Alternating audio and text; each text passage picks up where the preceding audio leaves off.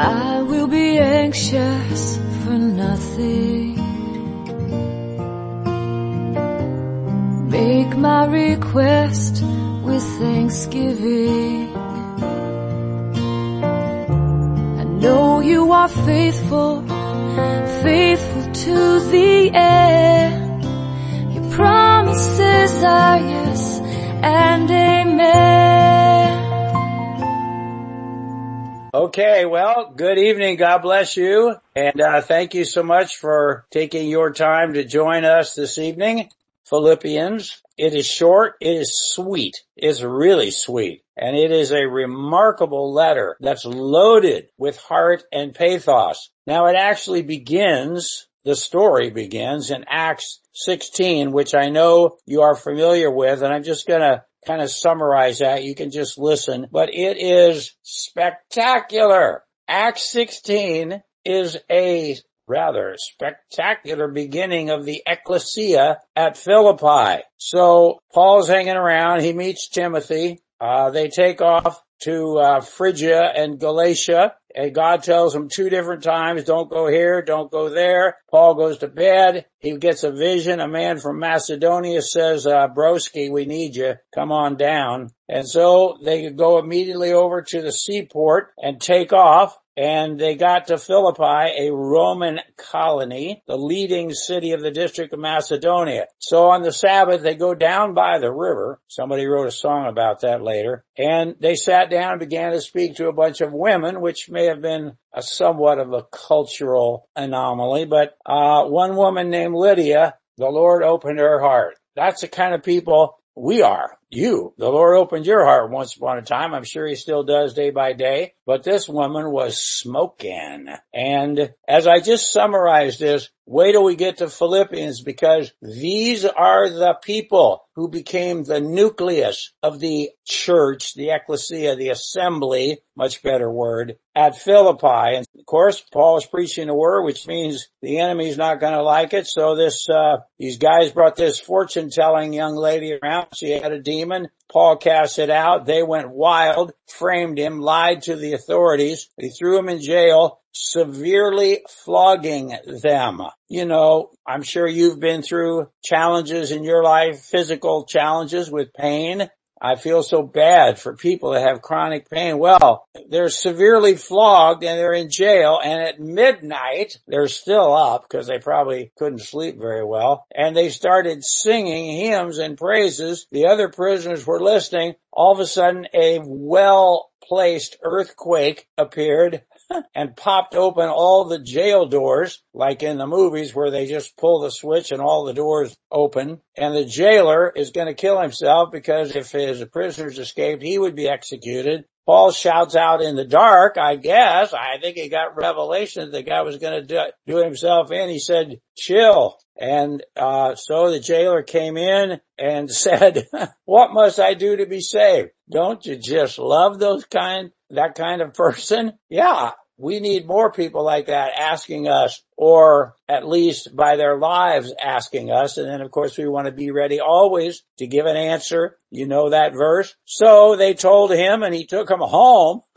and fed him and, and uh, washed their wounds. His whole family got saved. Uh, so many of you, I'm looking, scrolling down the list here and I love you guys. I see your names. I go back so far with some of you, uh, almost 50 years, 40, 30, and you are, I'm, I'm blessed to be a part of your life. It's a wonderful life. Thinking of the back in the day, many cities opened up with a family nucleus and their relatives and their friends that became the the nucleus of a growing move that reached hundreds of hundreds of people in that city. And so he took him back to jail. Next morning, the Romans came and, and said, um, okay, you can go. And Paul said, nuts to you. We're Roman citizens and you have, uh, wronged us grievously.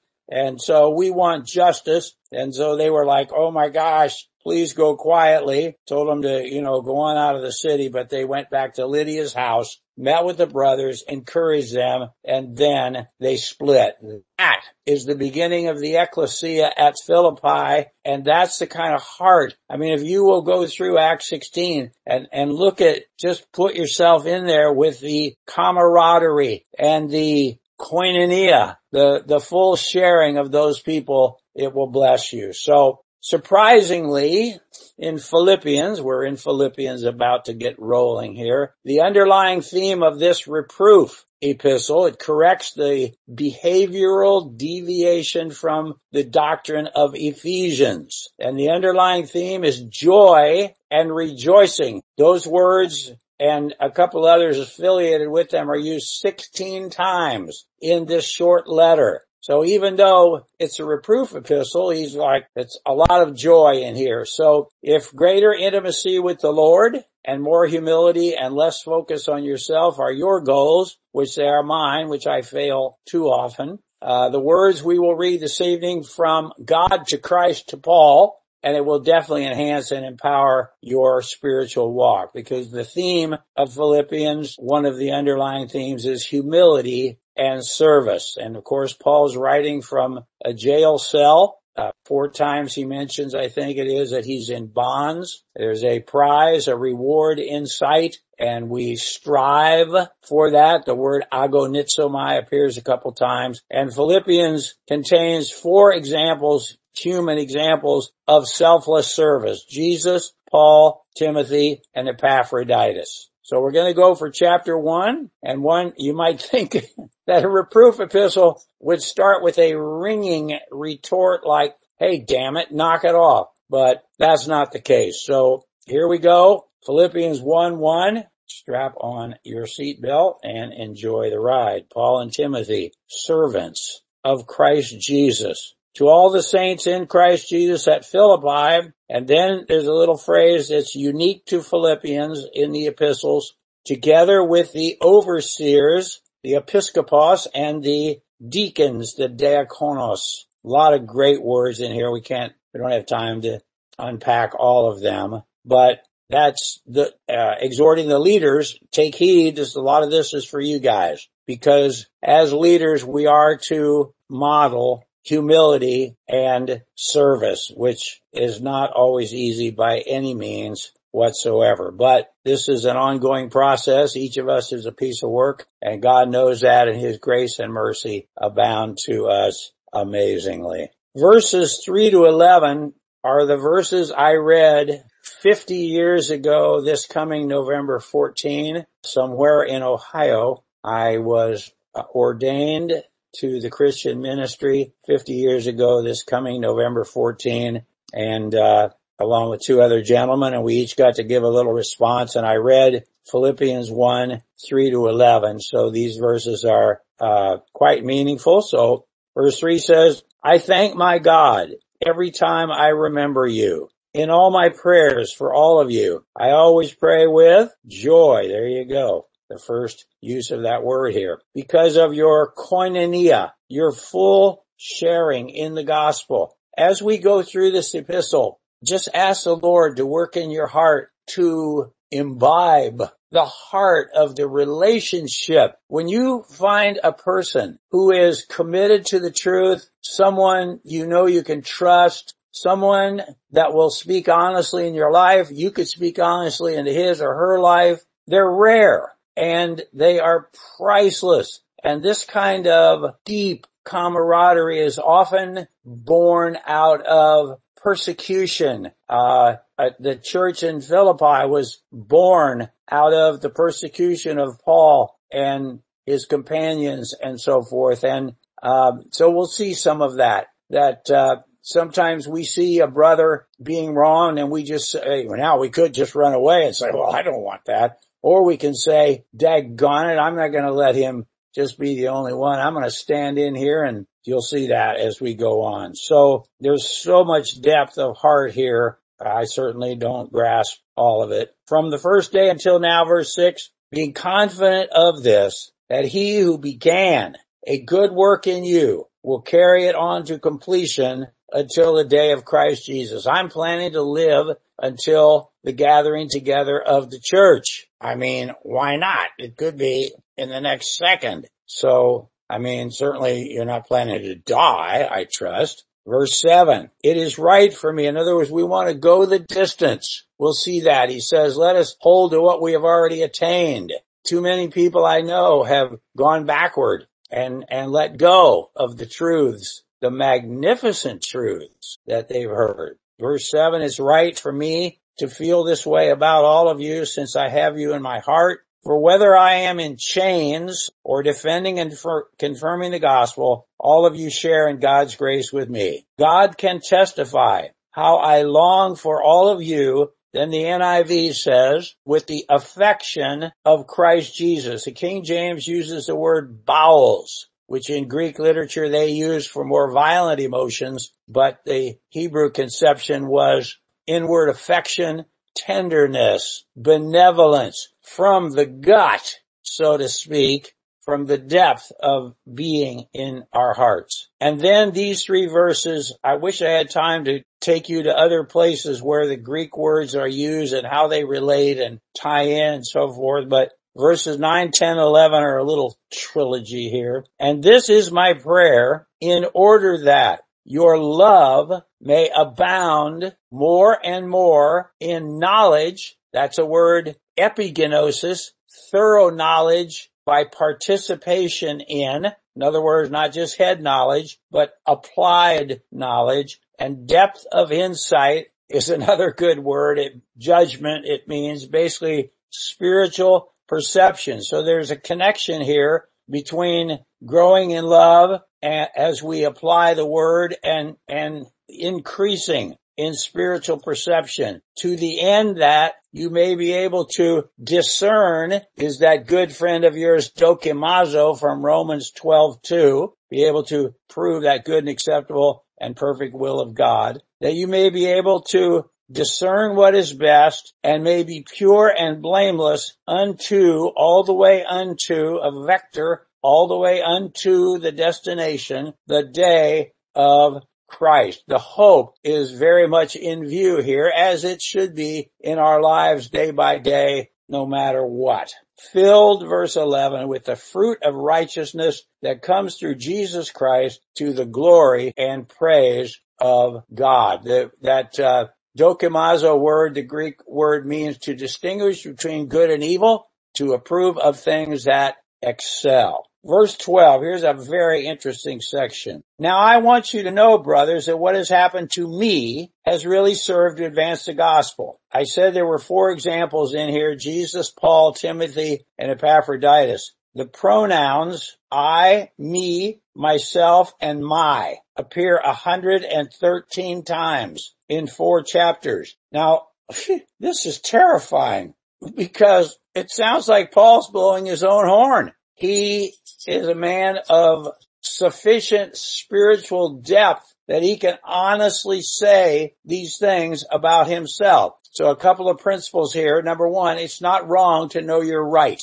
Think about that one. It's not wrong to know you're right. If you know in a situation your heart is right towards someone, whatever the situation may be, then you don't want to get talked out of that, even though sometimes that's what people might try to do. So he is setting, this is scary to me because I can't write something 113 times, refer to myself. I want you to know what's happened to me has served to advance the gospel. So what's happened to him? Well, he got tossed into clink 13. As a result, it's become clear throughout the whole palace guard, wow, and to everyone else that I am in chains for Christ. It does not appear that Paul, during his imprisonment, was moping around complaining to the jailers about his lot. As a result, no, it's so forth. All right. 14. Because of my chains, most of the brothers in the Lord have been encouraged to speak the word of God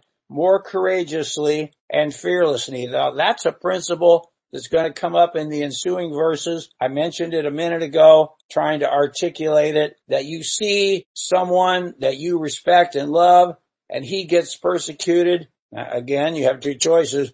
You could say, I don't want that. I'm, I'm taking off. Or you could stand in there and be encouraged by his example. Verse 15. These are pretty interesting verses here. I got so many notes in the margin here. I wish I could go through all of them. It is true that some preach Christ out of envy and rivalry. I don't know that I fully understand that. I guess, sure, people who know the truth of the word could preach it with less than stellar motives. And I guess I've experienced that with people, but that's a pretty deep statement and uh, something to think about. But others out of goodwill. Verse 16, the latter do so in love, knowing that I am put here for the defense of the gospel. The former, the people that preach Christ out of envy and rivalry. They preach Christ out of, here's a very interesting phrase, selfish ambition. The Greek word means electioneering, intriguing for office, trying to climb the ladder. So we don't want to have a ladder for people to climb. Most all corporate, military, academic, government, whatever, they, it's a ladder to climb, a hierarchy. People are stabbing each other in the back trying to get ahead. But we don't have that in the body of Christ. We have one head and everyone else is a member equal with Holy Spirit with many different functions and abilities. So the latter do so in love, but the former preach Christ out of selfish ambition, not sincerely, supposing they can stir up trouble for me. I have a note, embittering my imprisonment. That maybe they're thinking if they do this, Paul will get more punishment. I don't know. I can't purport to understand everything here while I am in chains. Verse 18, unbelievable. What does it matter? the important thing is that in every way, whether from false motive, motives or true, Christ is preached. And because of this, I rejoice. And I've said this before, so if you need to take it with a grain of salt, that's okay. God should not have to choose between a person with a good heart preaching error and a person with a not so good heart preaching truth. Our goal is to be people with the right attitude and heart preaching truth. So I'm going to say that if God had to choose between a guy who would get up in front of 10,000 people and preach error with a sincere, wonderful, loving heart, and the other guy gets up in front of 10,000 and preaches the truth of the word and goes off stage and gets drunk and shacks up and whatever, I think God would take the second guy because 10,000 people would leave the tent with something that they could apply in their lives. So if you don't agree with that, that's okay. But that's what it looks like to me here. But he shouldn't have to choose. And you know that. so it goes on. Yes. And I will continue to rejoice for I know that through your prayers and the help given by the Spirit of Jesus Christ, what has happened to me will turn out for my deliverance. Look, I can't tell you how much Elizabeth and I appreciate your prayers for us. And I speak for John Touchstone, Franco Botley, all of our elders and other people in your life probably for whom you pray. That means that you take time, you choose instead of doing something else to go to the Father and pray for someone. And your prayers have helped keep me alive for seven years and they are what is enabling God to bring me back to total health, which I have no doubt is going to happen. I bought a gorgeous pair of hiking boots a couple weeks ago, Merrell, Moab. They're so nice. They're so nice because I'm going to be hiking. And, uh, so it's just, I thank you. Thank you. I can't, I don't know what to say to you to thank you for taking time to pray for me.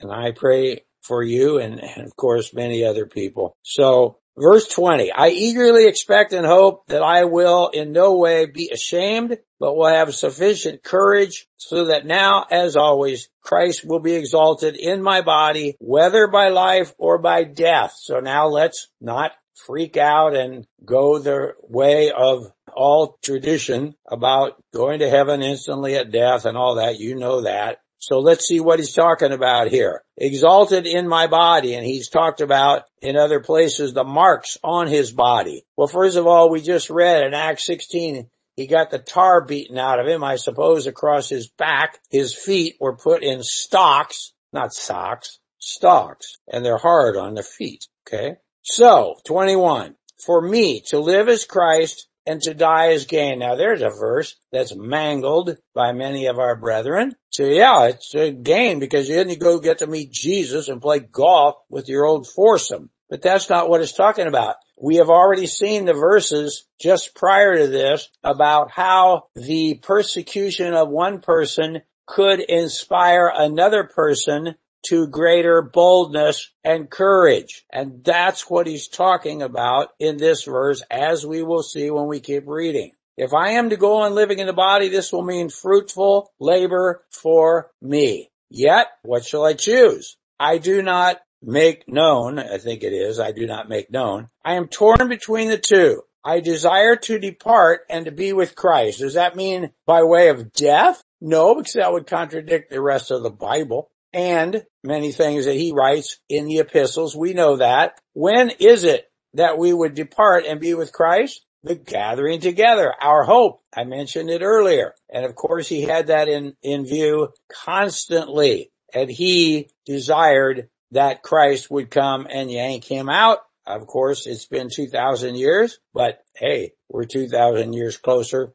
to that, uh, great day than he was. So, and I taught uh, that Second Thessalonians 1, the departure is the gathering together of the church. The departure. We are holding back the enemy, the man of sin, the Antichrist, the one world government, all that stuff. Can't happen while we are here. So that's the departure. Once we all split, then all hail is going to break loose, which is better by far. Yeah, than either living or dying. If you do not have our little book, is there death after life? That's right. Not life after death, death after life, because most Christians don't believe that there is death after life, but there is. So this is better by far. 24. But it's more necessary for you that I stick around. Convinced of this, I know I will remain and I will continue with all of you for your progress is the word furtherance and that word implies a battle, like chopping your way through heavy underbrush or fighting your way through a uh, rank of soldiers coming against you. It's not going to be a walk in the park all the time, if ever. 26, so that through my being with you again, your joy in Christ Jesus will overflow on account of me. Tremendous little four verses coming up here. Whatever happens, conduct yourselves in a manner. The Greek says exercise your citizenship. And it says here somewhere, I forget if we read it or it's coming up, our citizenship is in heaven. We remember Philippi was the chief city of a Roman colony. These were Romans. They had all the rights and it was a huge deal to be a Roman citizen like we saw in Acts 16 with Paul. Once he told them that, they laid off of him because Roman citizenship was treasured and very valuable and contained a lot of rights and privileges. So he says, conduct yourselves in a manner worthy. Exercise your citizenship in a manner worthy of the gospel of Christ. And I have in the margin spiritual aplomb. Great word. I think it's a French word. A-P-L-O-M-B. It means grace under fire. Something like that. You can look it up. Spiritually suave. Then whether I come and see you or only hear about you in my absence, and remember, he didn't just pop around in a vehicle or a plane or do Zoom or FaceTime. When he left people, he might not see them ever, of course, or for a long time. Whether I come and see or only hear about you, I will know that you stand firm in one spirit, contending. It's an athletic term, contending in the games. If you've been an athlete in your life and really, you know, I mean, basically at any level where you had a good coach and you were really pushed, it's, it's a lot of blood, sweat and tears to really do it. No pain, no gain sort of. Contending as one man. That's a challenge for the faith of the gospel without being frightened in any way by those who oppose you. I just can't put myself here experientially because I've never been persecuted like this or my life's never been in danger. Uh, yeah, had some things happen, but nobody trying to kill me. And I don't know that I would not be frightened, but that's what his exhortation to them is. This is a sign to them, the bad guys, that they will be destroyed, but that you will be saved and that by God. I don't know that I totally understand that, but I think it has something to do with when the enemy, those people who are persecuting us, see the love and the oneness and the camaraderie and the shoulder to shoulder stand, it might touch their hearts. Something like that. And they might realize, hey, these people are right. I might be the one that's wrong. Then 29. For it has been granted to you on behalf of Christ. Oh my gosh. Look at this verse. Not only to believe on him, well, that was cool, but also to what? Suffer, it reads, for his sake. Oh, well, thanks. It's granted. That's like a gift. Here, a grant. it's granted not only to believe, but also to suffer for his sake. And I, I read this today. I put down here, Acts 5, 41, 42. It says, the apostles left the Sanhedrin rejoicing because they had been counted worthy of suffering disgrace for the name. Now, that is not a mindset that comes naturally. I don't know that I would have that. Day after day in the temple courts from house to house, they never stop teaching and proclaiming the good news that Jesus is the Christ. Amazing, amazing. Rejoicing because he had been counted worthy of suffering disgrace for the name. I suppose I've suffered some for that. It's like, I don't like that. But to have that kind of mindset is certainly available. And then verse 30, since you are going through the same agon, struggle, we get the word agony. You saw I had and now hear that I have. Chapter 2 verse 1, if you have any encouragement from being united with Christ, if any comfort from his love, if any koinonia with the Spirit, if any tenderness, same word, splanchna, Sounds like something hitting your windshield, but it's that word bowels. Great word. The verb, it talks, Jesus was moved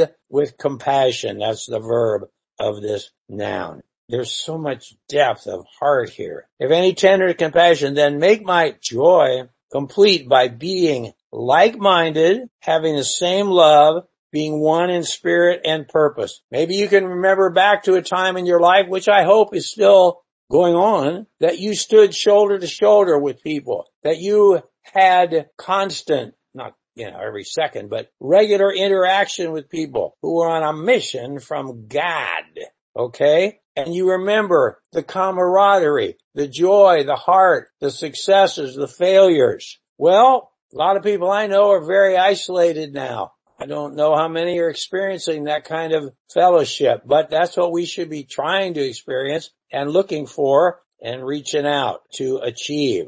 Verse three, do nothing out of selfish ambition or vain conceit, but in humility, big theme here, consider others better than yourselves. Now you, there's a phrase that you could do completely the wrong way. Well, I'm just a worm for Jesus. He's so much better. No, because Second Corinthians says, don't compare yourself with other people. This means to hold someone in esteem and consider the interest of others before yourself. I guess it's going to say that in the next verse. Each of you should look not only to your own interests, doesn't say you don't look to your own interests, especially your spiritual interests, but also to the interests of others. And that is a great key to bonding with people. Now here comes some verses that are not so well understood. And as I start to read these, I'm going to tell you, I picked up the One God and One Lord book the other day as I was preparing for this, and I turned to the mother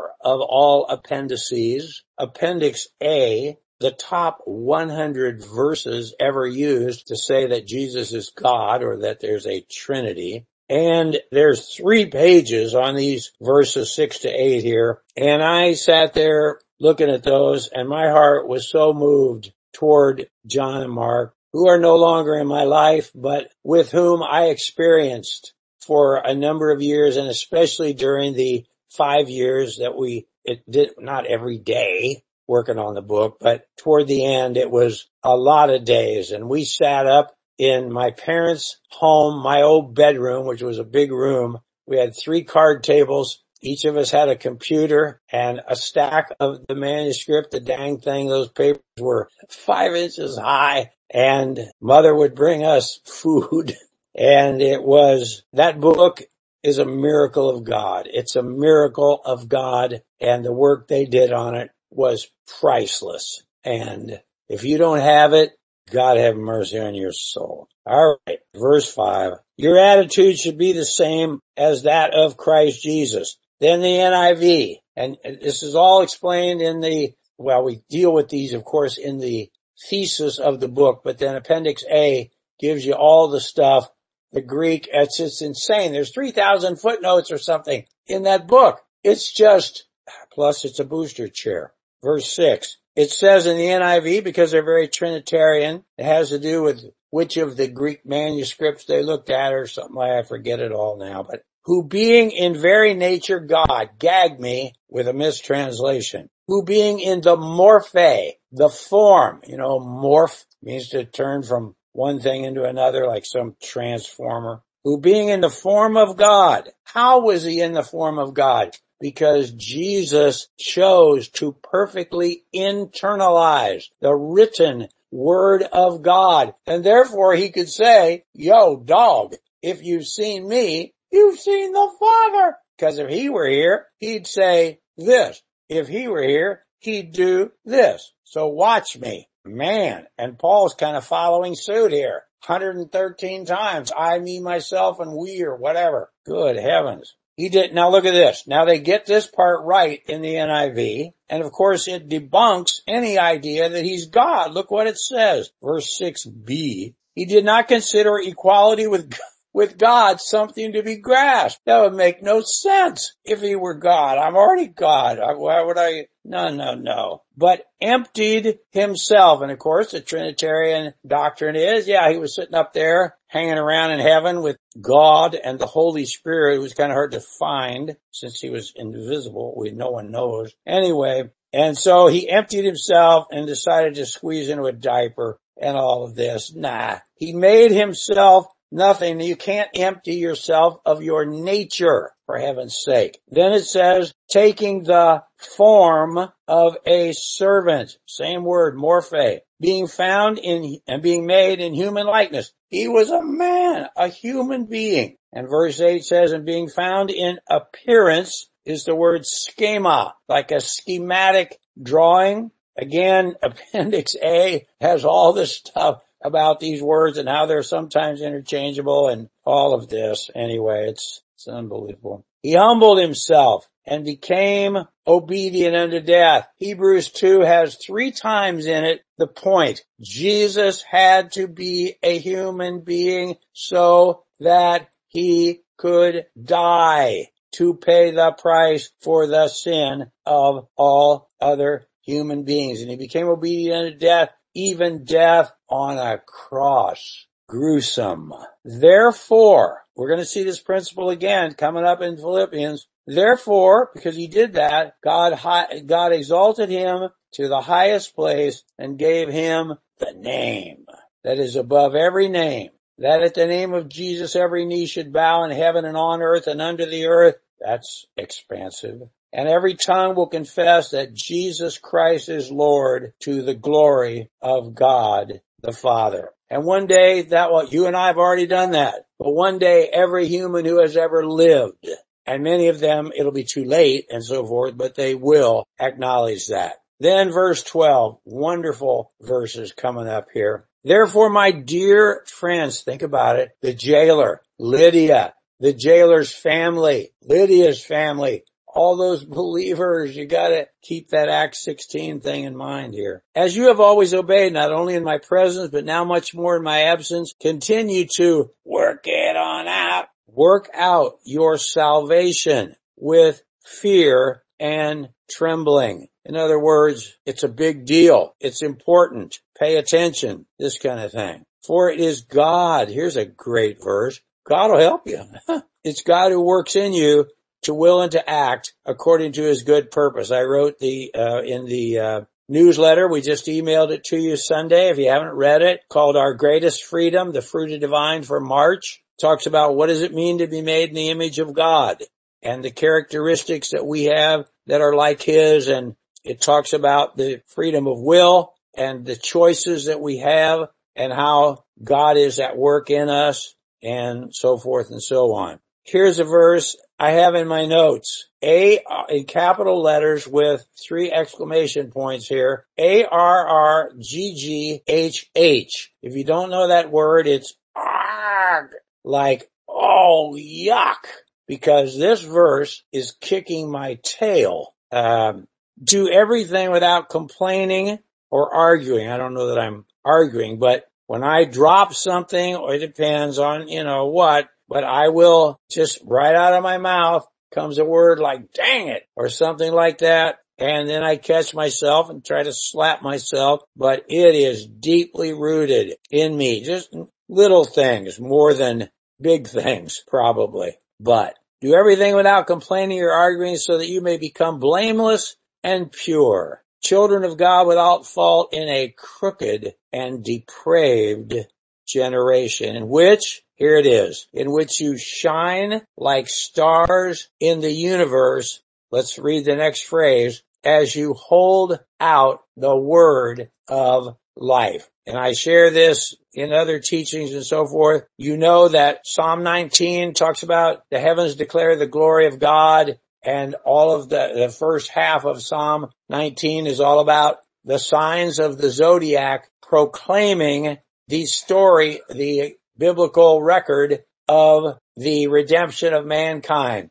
The fall of man, Scorpio, the serpent, Leo, the lion, all of this, of course, has been perverted by astrology, which is not astronomy. True astronomy shows the record that God emblazoned across the heavens for everyone to see and understand. The only thing that's not there is the secret that God gave to Jesus, who gave to Paul, who gave to us. And so we are the spiritual luminaries, lights of the world who echo is the word, echo God's greatest message, the secret of the one body with Christ as the head, permanent salvation et al. So hold out the word of life in order, Paul says, that I may boast on the day of Christ that I did not run or labor for nothing. Wow. That means that Paul He's talking about the rewards he will receive and the joy, I often say, and the joy he'll have as he sees the people that he won for the Lord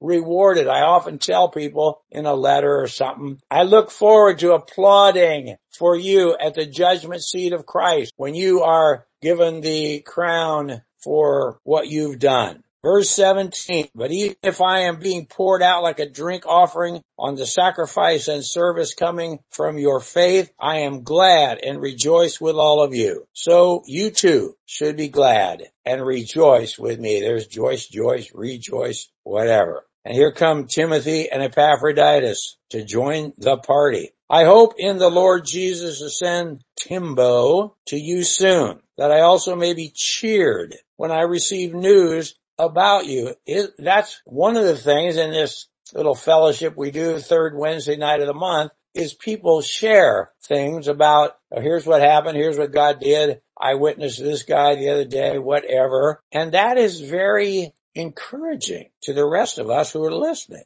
Verse 20 is kind of sad. I got nobody else like Tim who takes a genuine interest in your welfare. A lot of people had split away from Paul. Why? Next verse. For everyone looks out for his own interests, not those of Jesus Christ. So my goal in dealing with people, I don't always achieve it, is to leave them closer to Jesus than I found them. So I'm concerned with Christ's interest in a person. What's he trying to do in their lives? 22, but you know that Tim has proved himself because as a son with his father, he has served with me in the work of the gospel. I hope therefore to send him as soon as I see how things go with me and am confident in the Lord that I myself will come soon back to the jailer, back to Lydia, back to that city where he had such a remarkable experience. But I think it's necessary 25, to send back to you Epaphroditus, my brother, fellow worker, and fellow soldier,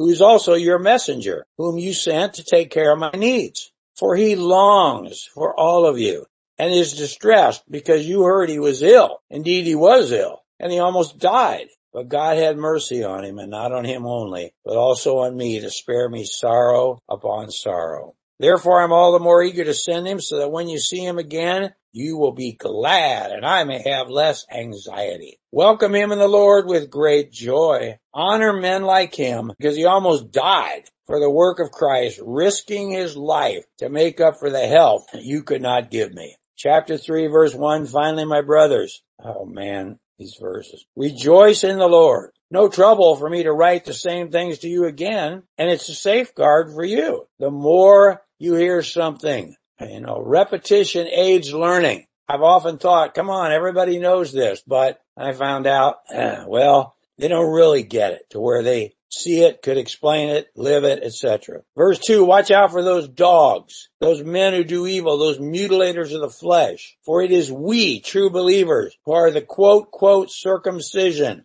In other words, the true believers, like Israel, circumcision, what that meant for them and so forth, separating them from others. We worship by the Spirit of God, glory in Christ Jesus, and who put no confidence in the flesh. Circumcision relates to that. I teach that in the Roman seminar. It's online. It's audio. And there's these three phrases. Each relate to one aspect of circumcision. I just can't pull that right out of my head at this second. So if anyone else thinks he has reasons to put confidence in the flesh, listen to this, baby. I was circumcised on the eighth day, people of Israel, tribe of Benjamin, Hebrew of the Hebrews, in regard to the law of Pharisee. As for zeal, ah, oh, forget about it persecuting the church. As for legalistic righteousness, faultless. But whatever was to my profit, I now consider loss for the sake of Christ. What is more, I consider everything a loss compared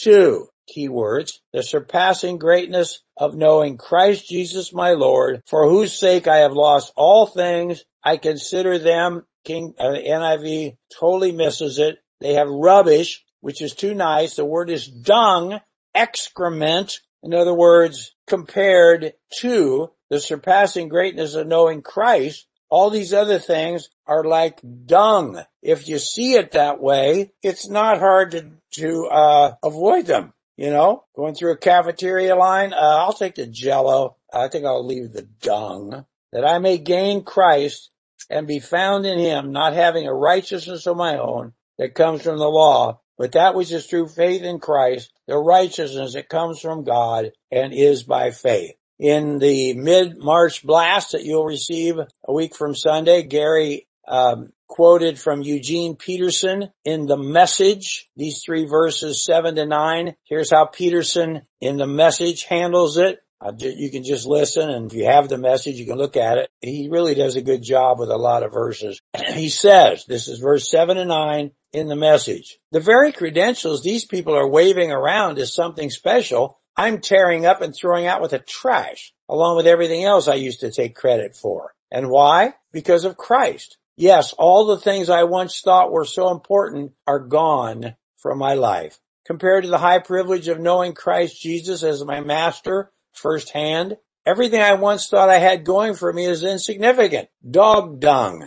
I've dumped it all in the trash so I could embrace Christ and be embraced by him. I didn't want some petty inferior brand of righteousness that comes from keeping a list of rules when I could get the robust kind that comes from trusting Christ, God's righteousness. Very cool. Verse 10, these verses are so deep and so loaded. I want to know by experience Christ. Me too and the power of his resurrection. Yeah, definitely. Uh-oh. And the koinonia of sharing in his sufferings, becoming like him in his death. Now we covered that and read, when I read Acts 5, they rejoiced that they were granted to suffer, all that kind of thing. Now, here's verse 11. Again, this is a fabulous verse. It's not all, always understood properly. Because watch what it says in right after verse 10, verse 11.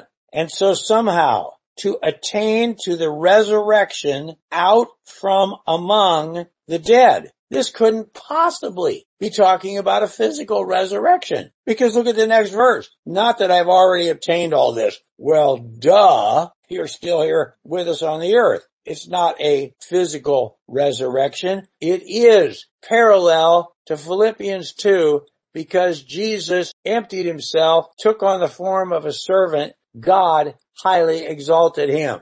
Verse 11 here is talking about spiritual growth on the other side of self-sacrifice. It's a great principle and it relates to also 2 Corinthians 4, 10 and 11. You might want to jot that down. It says we always carry around in our body the death of Jesus so that the life of Jesus may also be revealed in our body. For we who are alive are always being given over to death for Jesus' sake, so that his life may also be revealed in our mortal body. And 1 Peter 5, 7, you know that one. Humble yourselves therefore under God's mighty hand so that he can lift you up in due time. So verse 12, not that I've already obtained all this or already been made perfect, but I press on to take hold. This is a wonderful verse of that for which Christ Jesus took hold of me. I read a book once about this verse that equated this to when you come to something, let's say it's like three and a half feet high. You can, you can get your foot, you're trying to get up on it with just stepping up on it. You can get your first foot up there on it, but you need a hand to get the second foot up there. And I thought that was a great picture of this verse. I take hold of that for which Christ took hold of me and brought me up. Brothers, I don't consider myself yet to have taken hold of it. I'm a piece of work too. But one thing I do, forgetting is more of refuting. In other words, consciously saying no more of that. What is behind and straining means stretching out toward what is ahead. Straining. I press onward toward the goal to win the prize for which God has called me heavenward in Christ Jesus. What a verse. And we, that's you, that's me too. All of us who are mature should take such a view of things. And if on some point you think differently, that too will God will make clear to you. Only let us live up to what we have already attained. Let's not let go of what we've learned what we've, as far as we've come. Let's not backtrack. Verse 17. Join with others in following my example and take note of those who live according to the pattern we gave you. For as I've often told you before and now say again, even with tears, many live as enemies of the cross of Christ. Their destiny is destruction. Their God is their stomach and their glory is in their shame. Their mind is on earthly things, but our citizenship is in heaven and we eagerly await to go there when we die. No, no. We eagerly await a savior from there, the Lord Jesus Christ, who by the power that enables him to bring everything under his control will transform our lowly bodies so they will be like his glorious body. Therefore, my brothers, you whom I love and long for, my joy and my crown, the rewards for those whom he has touched. And I will say that lately I've been very touched and blessed and inspired a number of people kind of coming out of the woodwork or wherever they're coming from and telling me very sweet things about what my life has meant to them for X number of years. And These are people, some of them I don't, I, I don't even know really much about them, but apparently my teachings have touched them. So that's how you should stand firm in the Lord, dear friends. I plead with Euodia and Syntyche to agree with each other in the Lord. Come on. Yes, and I ask you, true yoke fellow, help those women. Now I may be missing the intended inflection there. Help those women who have contended at my side. Think about it. Lydia, whomever, in the cause of the gospel, along with Clement and the rest of my fellow workers. A woman of God is one of the greatest, uh, so is a man of God, but a woman of God is just priceless. And I've been so privileged to be close to many magnificent women. All those days I was on the road, I spent so much time at people's homes. Some of you are listening. You're the wife of so and so and he had to go to work and I get to sit and hang out with you and you just blew my mind. Who have contended at my side in the cause of the gospel along with Clement and the rest of my fellow workers whose names are in the book of life. Rejoice. What a section of verses. In the Lord always, I will say it again, rejoice. Let your gentleness, your graciousness, that's a challenging verse, be evident to all. The Lord's near. In other words, he's watching. Do not be anxious about anything. There's a challenging exhortation, but in everything, by prayer and petition with thanksgiving, present your request to God, and the peace of God, which transcends all understanding, will guard your hearts and your minds in Christ Jesus. Finally, brothers, whatever is true, noble, right, pure, lovely, admirable, excellent, praiseworthy. Think about such things. Kind of hard to be bummed out when you're thinking about those things. Verse 9, whatever you've learned or received or heard from me or seen in me, do. Put it into practice and the God of peace will be with you. So you have the peace of God and the God of peace. Verse 10, watch how he finishes this letter. I rejoice greatly in the Lord that at last you have renewed your concern for me. Indeed, you have been concerned, but you had no opportunity to show it. I'm not saying this. I'm not saying this because I'm in need. For I have learned, oh gosh, I can't say this of me, but he could. I have learned to be content whatever the circumstances. Now the word content is a Greek word, auto, self, and arche rule. Self-governing. I looked it up. A perfect condition of life in which no aid or support is needed, sufficiency of the necessities of life, a mind contented with its lot.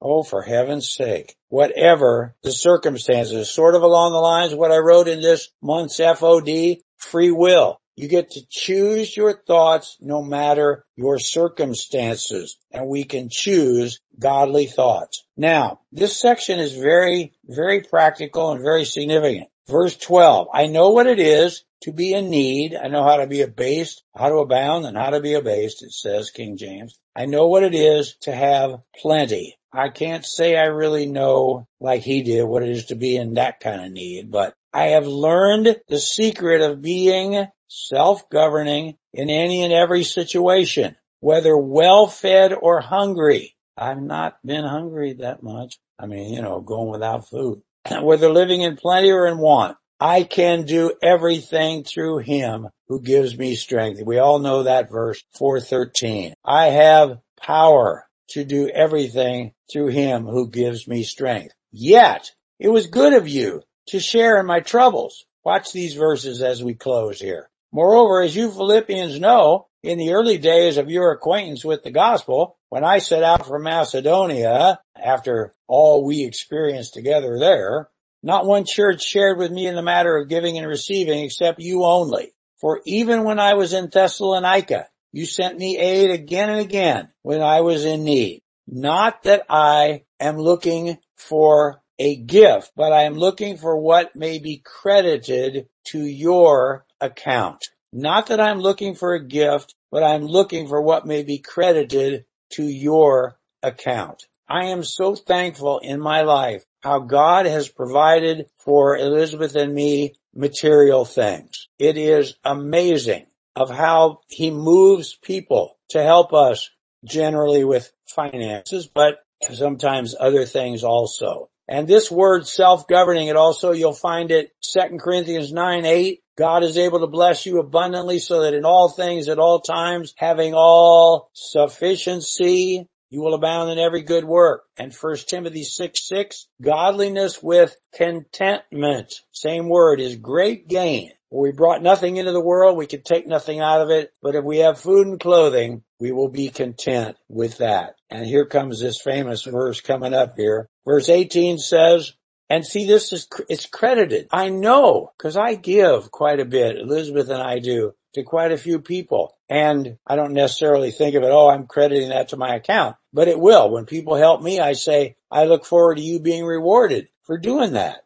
And a lot of times it comes at a time when I'm trying to help someone else. So I just pass some of it on. Verse 18, I've received full payment. Even more, I'm amply supplied now that I've received from Epaphroditus the gifts you sent. They are a fragrant offering, an acceptable sacrifice, pleasing to God. And here comes this verse. Look at the context. And my God will meet all your needs according to his glorious riches in Christ Jesus. So it looks to me like our giving generously plays an important part in God meeting our needs to our, and I'm thankful for you. If you thankful for you, whether you support us financially or not. But if you do, thank you, thank you, thank you. We try to thank every person for every gift. And if you don't support the ministry financially, you might think about doing so, especially if you like what we do. Verse 20, to our God and Father be glory forever and ever. Amen. Greet all the saints in Christ Jesus. The brothers who are with me send greetings. All the saints send you greetings, especially those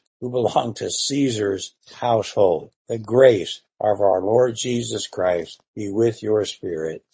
Amen. So bless your heart for tuning in tonight. Thank you for taking your time. It'll be online here shortly if you want to listen again or pass it on. And thank you for your prayers. Thank you for your financial support. Thank you for your love. And I will close with prayer. Please know that all of us in the leadership nucleus of the Living Truth Fellowship love you. We pray for you. We are, we want you to let us know if we can do anything for you. So Heavenly Father, thank you for these precious believers and that we can approach this same kind of heart and fellowship and camaraderie and oneness and commitment and koinonia that we've read about tonight. Bless each one. Heal us. Each of us. Help us to rise up and take authority and dominion over sickness and sin in our hearts and kick the devil's butt in one another's lives. And I pray for open doors of utterance that we can spread this amazing truth that you have so graciously dropped in our laps. Please find us people who, whose hearts you can open like you did Lydia. So thank you for a sweet sleep for each of us tonight, for the sun to shine tomorrow and spring is on the way. And Lord, we just love you. And Father, we bless you. Thank you, thank you, thank you for all you do for us. Amen and amen. I love you and uh, thanks so much for being with us tonight. So I will be anxious for nothing. I cast my care, make my request with thanksgiving.